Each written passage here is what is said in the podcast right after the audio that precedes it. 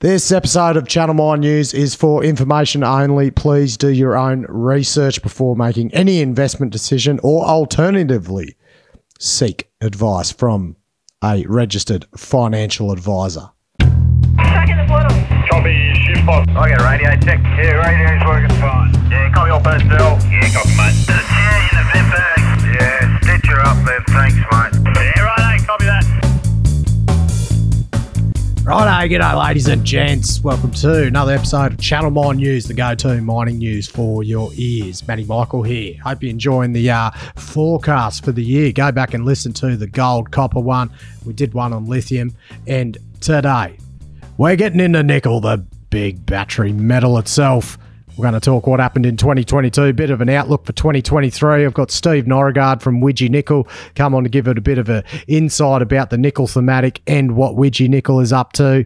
We've got a bit to cover, so let's get into it. Now, nickel. What is nickel known for? In the underground space, it's usually known for shit ground, seismic ground, hard going down there. So these are the things that don't get talked about in the stock market. They are your challenges with nickel. It's usually ho- hosted around ultramafic rocks that will, will, will that are very poor and they squeeze, and there's fault lines around in Kambalda, the, around the porphyry material. Porphyry is, I think, the waste rock there. That induces a lot of seismicity. Very can be very challenging, a lot of ground support, a lot of everything. But when the prices are high, you've got to find ways to make it work. The SERP, the, which is what they call the ultramafic, when you bore it in the SERP, she's nice and bloody quick. That is one positive. You don't even have to uh, bog your windrows because you'll end up undercutting the walls. So there are positives to nickel. Now, what happened in twenty twenty-two? Well, nickel started the year around U S twenty-one thousand bucks a tonne, ended up sitting between twenty-eight thousand, thirty thousand. So I had a had an overall rise, but don't forget the big spike in early March. Go have a look at that nickel chart. It bloody does not make sense. It went to over one hundred thousand bucks a tonne. Now, the nickel market effectively, it broke. It got a speeding ticket. First commodity price ever to do so. Now, what happened? For people that don't know, well, you had the Russia-Ukraine war, which sparked concern, which is still ongoing, which sparked concerns over global nickel supply because Russia, as of the twenty twenty exports, they export eleven point two percent of global nickel, third largest ni- producer of nickel and the largest exporter of refined nickel metal, of class one nickel. And then you had sanctions going against Russia, so global nickel supply was a bit up in the air and everyone was getting nervous. So I think there was there was going to be a supply issue. But then you couple with that, there was a massive short squeeze. Now, we'll go into what that is, but the Chinese tycoon Xiang Guangda, he is the owner-founder of Xinsheng Holding Group, the world's biggest producer of stainless steel, which seventy percent of nickel, global nickel goes into stainless steel. He had a massive short bet saying that the nickel price was going to retrace from the COVID rally. I guess the short bet was a hedge against his massive nickel company, Xinsheng Holding Group. But what happened was once the nickel price started to lift during the Russia-Ukraine war, and obviously there's other uh, companies, funds that have short positions on nickel. As the nickel price starts to rise, those people close those short positions out, which puts more pressure onto the buy side of the nickel, and the price keeps going up. Best way to go understand a short squeeze, go watch the Netflix documentary, Eat the Rich, the GameStop saga. So the same thing happened. There was a video game retail store in America that was effectively going bankrupt, but and all the big funds were shorting it. But then all the retail investors started buying the stock, started lifting the share price up and put all the pressures on the funds. And this share price just went absolutely madness. A similar, same as the Bitcoin Bitcoin bubble, exactly the same. Go watch that. That'll explain what uh, a short squeeze is. But essentially, once they they start closing out their short positions, it just pours more fuel on the fire and the price just exponentially goes up. And that's what happened to the nickel price. Now, as I said, Xin, Xinsheng, the biggest global producer of stainless steel.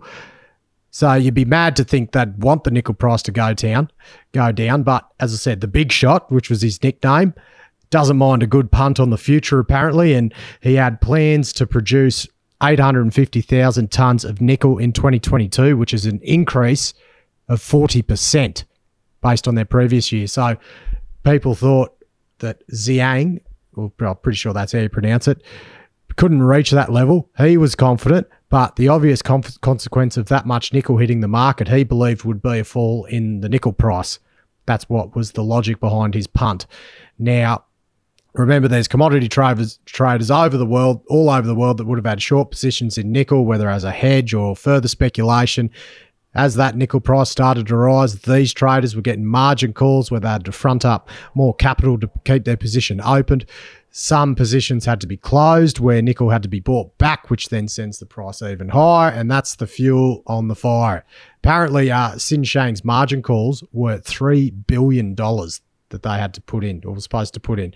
Now, the L M E, the London Metal Exchange, that's where the commodity trading platform, you'd say, they cancelled the trading, and they even reversed all the trades that happened on the eighth of March and essentially rewound the nickel price from up to its eighty thousand dollars, one hundred thousand dollars a tonne back to the price the previous day of forty-eight thousand dollars a tonne. So Xiang appeared to survive this slight issue, little predicament he found himself in. He wound back his short positions, but there were reports in October, just not long ago, that he was wanting to add to the short positions again as a hedge against his company's nickel production. But believe it or not, the brokers around the world were a bit hesitant to work with him. Who would have thought?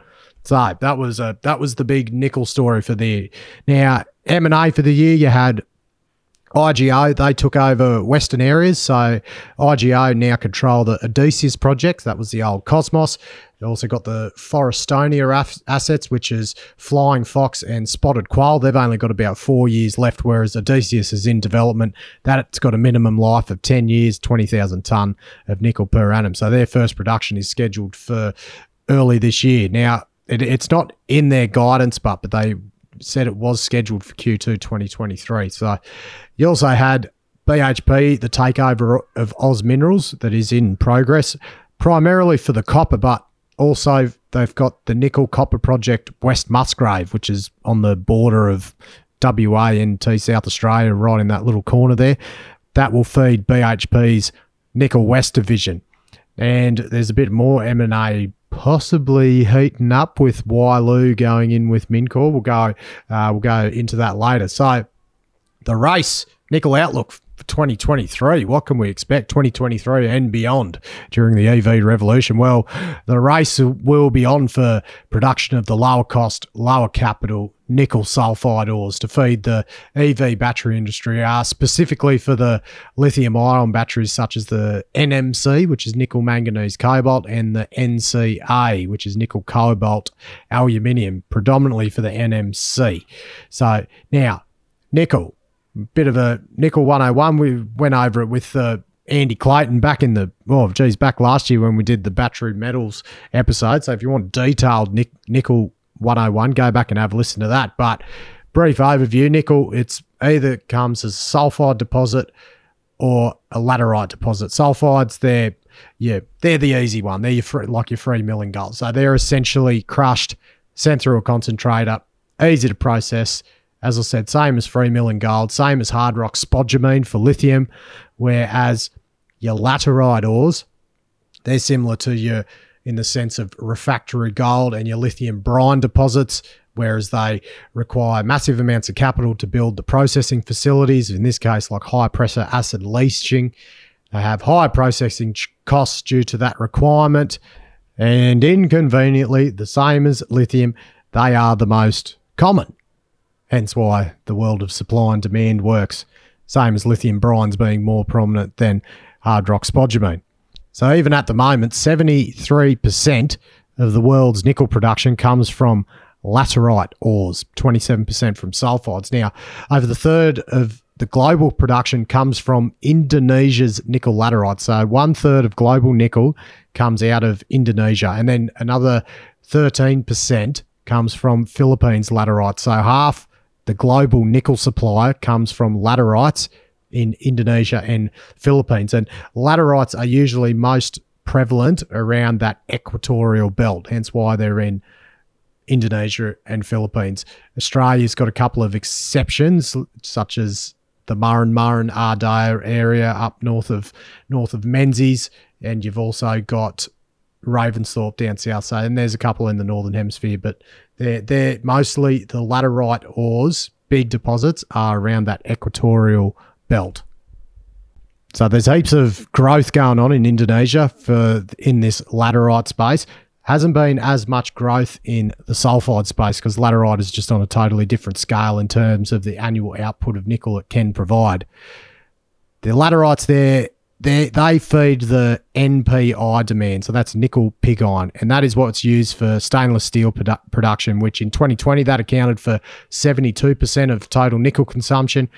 Batteries for electric vehicles or battery, the battery industry only accounted for seven percent in twenty twenty. I think we're getting into the thematic where everyone knows that is on the rise. And that is stainless steel is co- projected to continue to grow. Uh, R F C Ambrian's analysis of the future nickel demand shows that it's, it's expected to increase from two point four million tonne, which was in twenty twenty, up to between three point eight and four point eight million tonne by twenty thirty. So effectively, possibly doubling global nickel supply, uh, sorry, global nickel demand by twenty thirty. Batteries, they'll account for apox- approximately twenty-six percent of nickel demand by twenty thirty. So as I said, they were seven percent in twenty twenty, twenty-six percent by twenty thirty. And coupled with the fact that stainless steel demand will increase as well. So there is going to be a lot of, a lot more nickel being required throughout the world. As I said, there's massive growth in the Indonesian nickel laterites. That's going to be the where the, most of it is going to come from to feed the uh, this increased nickel demand. Now, prior to March twenty twenty-one, if you asked, can nickel laterites feed the battery b- demand? The answer was no, because nickel was split into, or and is still split into class one nickel, being the higher grade sulfide nickel that's used for your batteries and your alloys. Then you've got class two nickel, that is your laterites, and that is used to create the nickel pig iron, which then is used to make stainless steel. Now, all the growth in global nickel production would come from class two laterites, and it was expected that this would go into surplus and sulfides would be in a deficit. But in March twenty twenty-one, now he's coming back to the fore here, the short seller himself, old Xiang from Xinsheng Holdings. They announced plans to convert nickel pig iron into a nickel matte, M A T T E, not a just a not a floor mat, a nickel matte, which then can be further refined to produce class one nickel for battery grade chemicals. So I think that nickel matte's about gets refined to become about eighty percent nickel, and then it's further that is further refined for class one nickel. Now, there there's the issue with this is, even though it can be done, a lot more energy goes into it and a lot more cost. I think I read somewhere it was about, instead of converting the class two nickel into nickel pig iron and converting it into the nickel matte, that's an extra thousand bucks a ton. Then the next process of converting that matte into the battery grade or the nickel sulfate, that's another two thousand dollars a ton. So three thousand bucks a ton is getting off the total nickel price, which is twenty-eight thousand dollars a ton at the moment. three thousand ton is getting lost just in that extra conversion of converting the laterite into a battery grade nickel. So something to consider there. Now, I thought I'd get one of our local managing directors to give a bit of insight into where they think nickel's coming. So I've got with me Steve Norregaard, Managing Director of Widgie Nickel.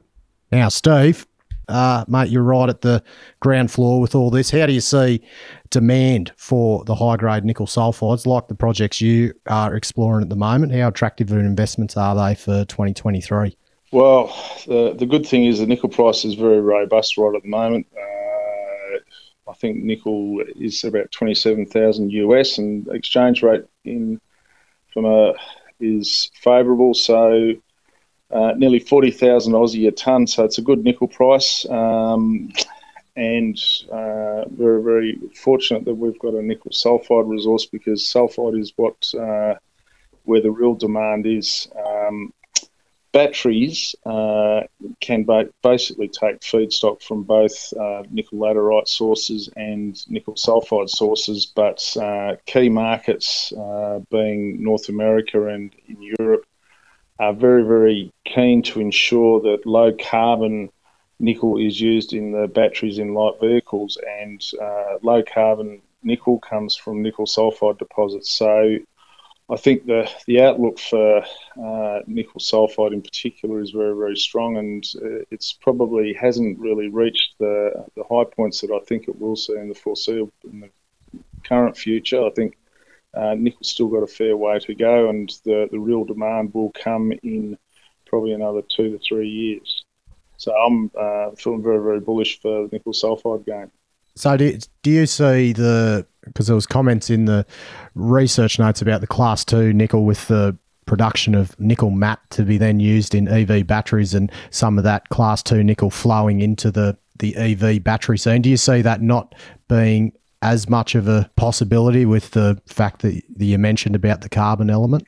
Yeah, look, the, the reality is that if uh, you we, we've got a, a a battery revolution that's uh, happening right at the moment.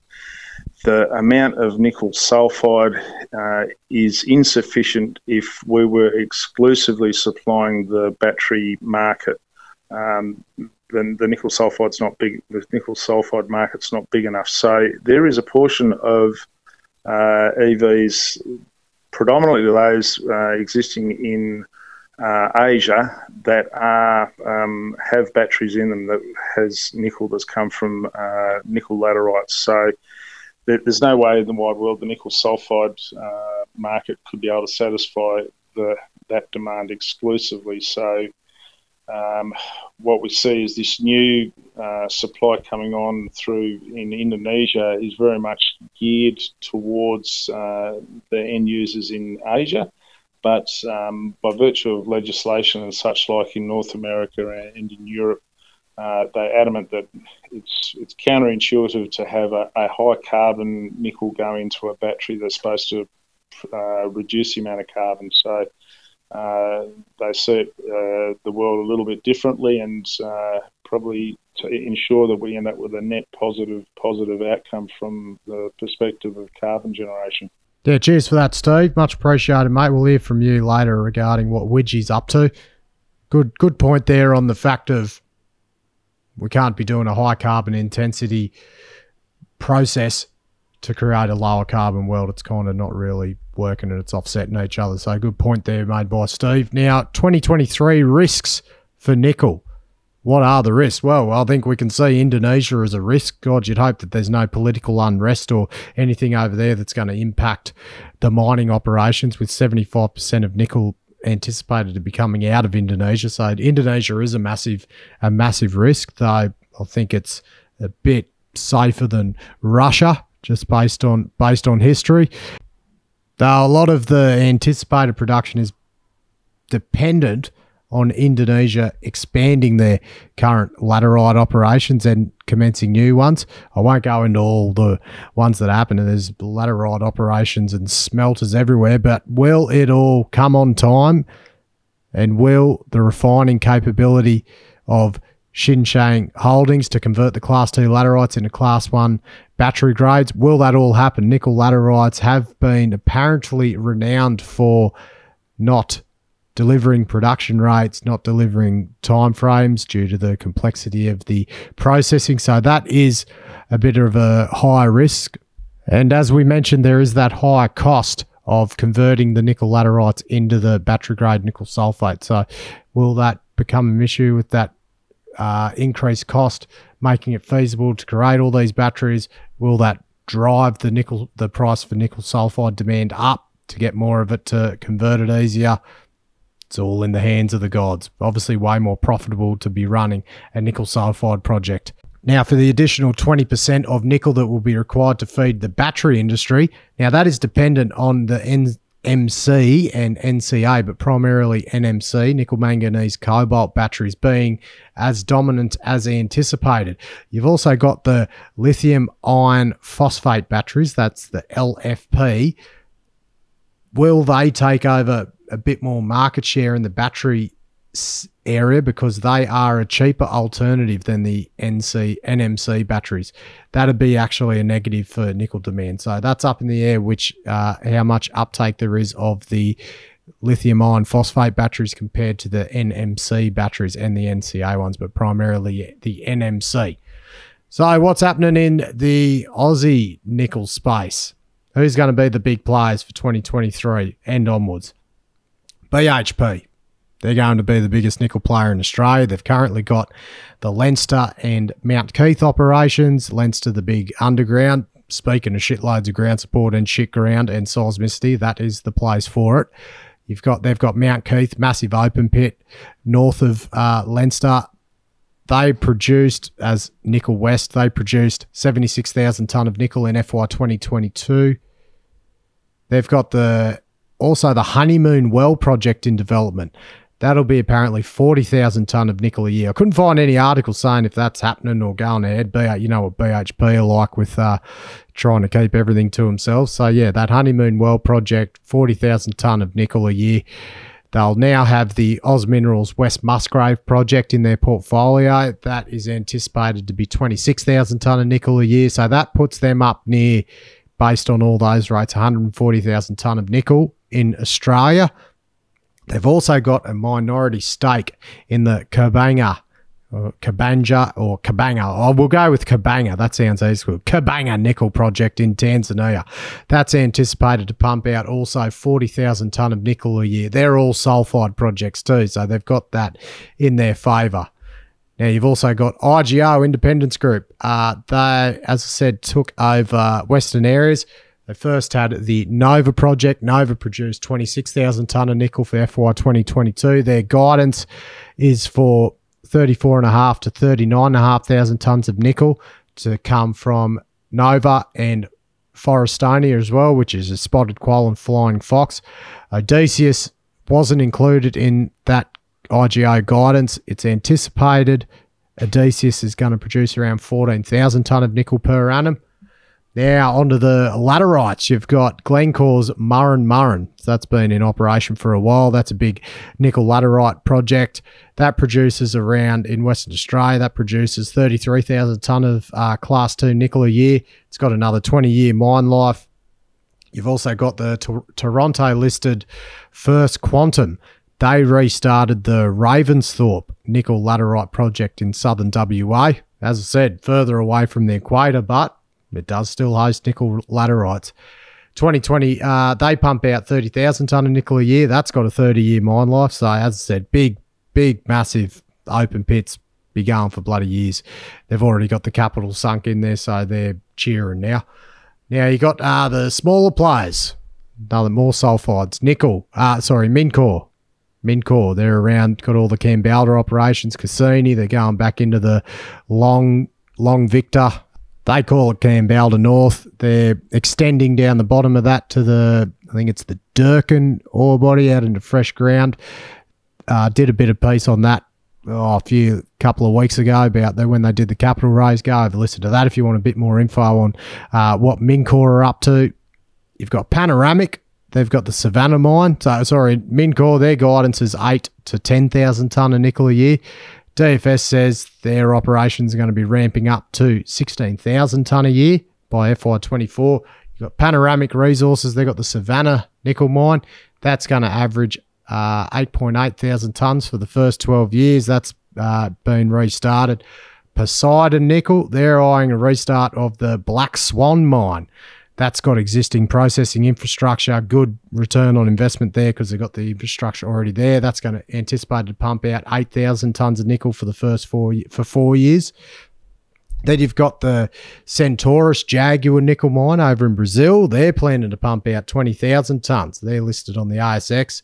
They're going to pump out twenty thousand tonne for a thirteen-year mine life, massive open pit, more underground Uh, opportunities later on. We're going to give a bit of a talk about them. Uh, you've got, and then as I said, we'll talk to Steve Norregaard. You've got Widgie Nickel.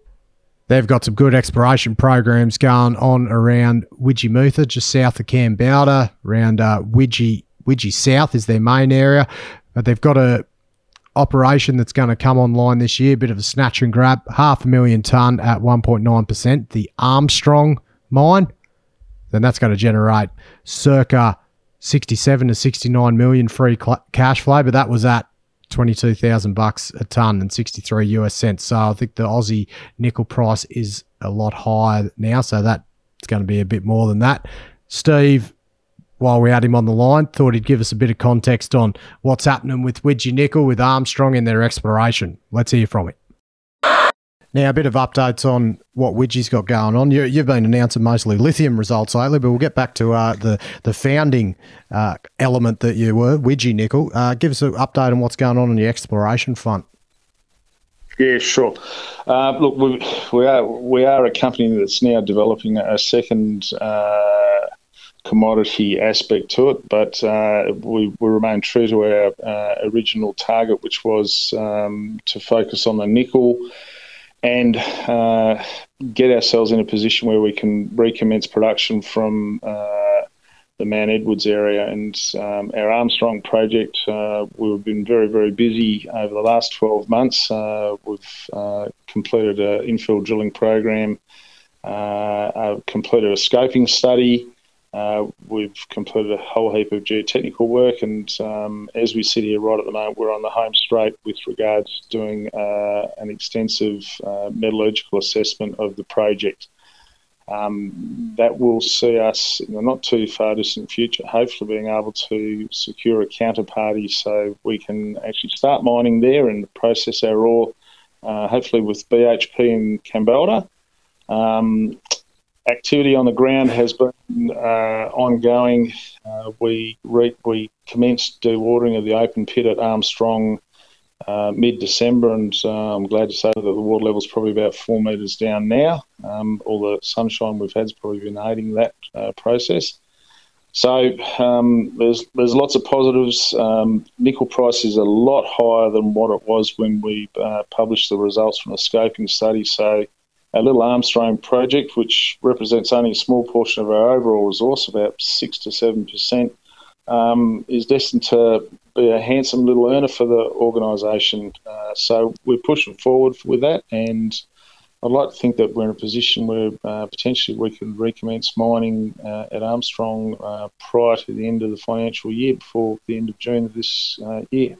So how, how, I guess, important and relaxing it is to know that you've got an operation where you're going to generate circa sixty million free cash flow that can, you know, fund the future exploration for this Mount Edwards project, which is going to be, I guess, the big kicker, not the Armstrong, the actual Mount Edwards will be the big kicker yeah. in nickel tons coming out in the future.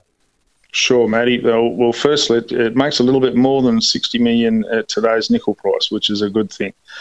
Um, it's very much in line with our strategy that we wanted to get one uh, operation off and going. Uh, the free cash flow that generates, we can reinvest and uh, continue to drill the uh, eleven or twelve other resources that we've got and keep the exploration rage going. Um, I'm super excited by the prospects of uh, what we're seeing in our Widgie South area, which uh, is made up of Gillett, uh, Widgie three and uh, Widgie Townside. That will be our second mining project. Um, I'm, it's got about seventy to eighty thousand tonnes worth of contained nickel right at the moment between those three separate, separate resources, and I think uh, with ongoing exploration they continue to grow.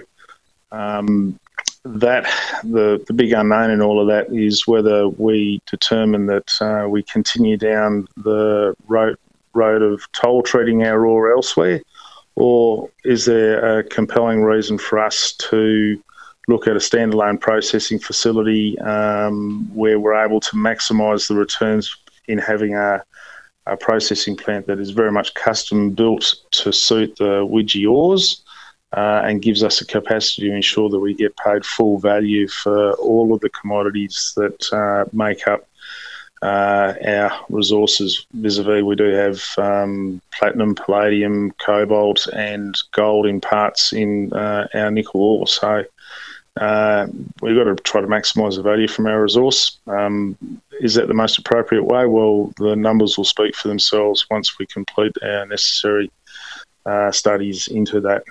So what, off back of the envelope, how much percentage do you reckon you give away off the bottom line when you're toll treating compared to if you're running it through a mill that you one hundred percent own? Yeah, that's a good question, and uh, as much as I'd like to be able to put a number on that, it, it may well not be uh, limited to just the, the headline nickel numbers, but it's uh, the byproducts. Um, some customers have got the capacity of extracting full value of all of these byproducts. Uh, others, just by virtue of the processes that they go through, they, they can't maximise that value. So, you know, when you look at every commodity, uh, each uh, potential customer um, can pay you at, at a different rate. So, you know, right at the moment, our discussions are very much geared towards talking with one customer. If we had our own processing facility, um, we've got the capacity to talk to a whole raft of different different customers, and with more potential buyers, um, you can get better payable terms, hopefully. Oh, too easy, mate. Cheers, Abe, for the uh, for the insight. Really appreciate it, mate, and best of luck for twenty twenty-three. Excellent. Okay, thanks very much, mate, and have a good day. Good on you, Steve. There's one to keep an eye out for. W I N, the ticker. They're also hitting a bit of lithium down that way as well, which is uh, great for this little thematic. So, what else is going on in the Aussie sense? Let's talk old Twiggy, Wyloo, Kambalda, Mincor. There's a bit going on there. So, Twiggy's Wyloo Metals, the mining investment arm of Tattarang, they now own nineteen point nine percent of Mincor after they backed their sixty million dollars capital raise. As I said, that was in an episode a couple of weeks ago, ninth of December to be precise. Go go back and have a listen. Now, a Forrest-funded uh, takeover of Mincor. This could apparently create headaches for B H P's reborn Nickel West division, because apparently the lower impurity Mincor ore is seen to be very important for the B H P nickel blend. Why would this be a headache? Because Wyloo is and I G O are in talks of possibly doing a joint venture construction of a nickel sulfate plant.